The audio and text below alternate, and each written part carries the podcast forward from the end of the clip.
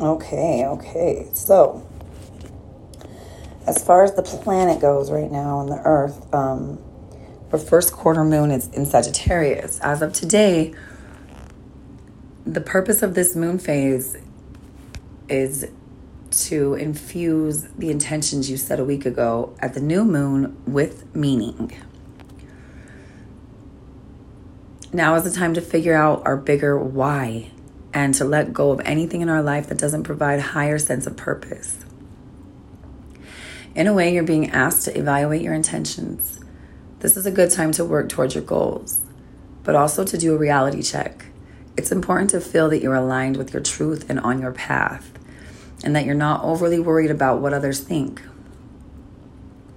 The emphasis is now on elevating whether your plans have been created from a foundation of wisdom and meaning or whether they were created from a superficial place. Now is when you could discover new values that allow you to rise above accomplishing things just for external validation. It's also a really good time to think about how you inspire other people.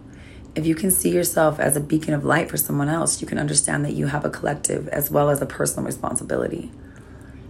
If you're feeling positive about your goals, then consistently working on what you've already set out to do can help make your dreams come a reality. Right now is when you may start to see the building blocks of your intentions forming right in front of you. This journey of self exploration can help you tap into those levels of personal fulfillment in ways that aren't dependent on anything outside of you. On the other hand, you could notice that the path you're following isn't getting the results you expected, or perhaps you're being forced to own up to certain realities regarding your choices. Now might be when you finally recognize what is and isn't working and realize that you're better off cutting your losses and focusing your efforts in other areas. Or if you've been living aimlessly, then perhaps you haven't discovered your bigger why. Remember that even if you aren't seeing the results of your efforts instantly, feeling tapped into a deeper sense of purpose can help you stay motivated.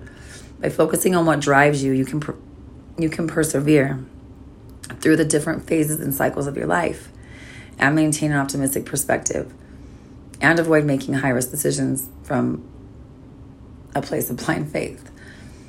As you continue to follow your intended path, what you are building can become more tangible next week at the full moon.